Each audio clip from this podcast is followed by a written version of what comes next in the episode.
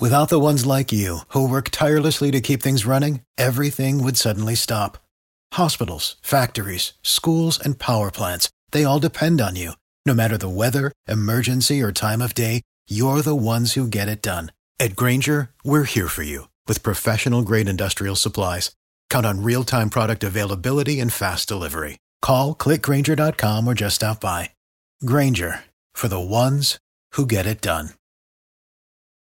Every team, every topic, everywhere. This is Believe.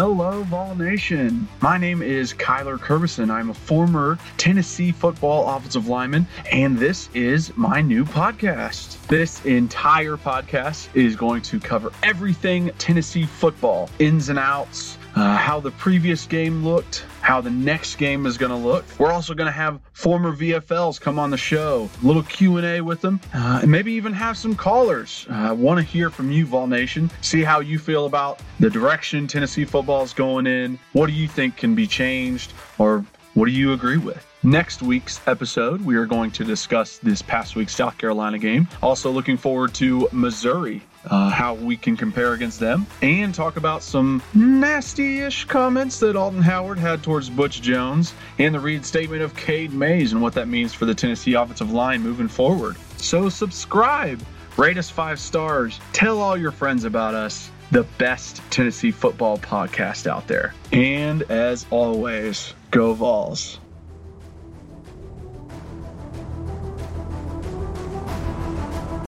For the ones who work hard to ensure their crew can always go the extra mile, and the ones who get in early so everyone can go home on time, there's Grainger, offering professional grade supplies backed by product experts so you can quickly and easily find what you need. Plus, you can count on access to a committed team ready to go the extra mile for you. Call, clickgrainger.com, or just stop by.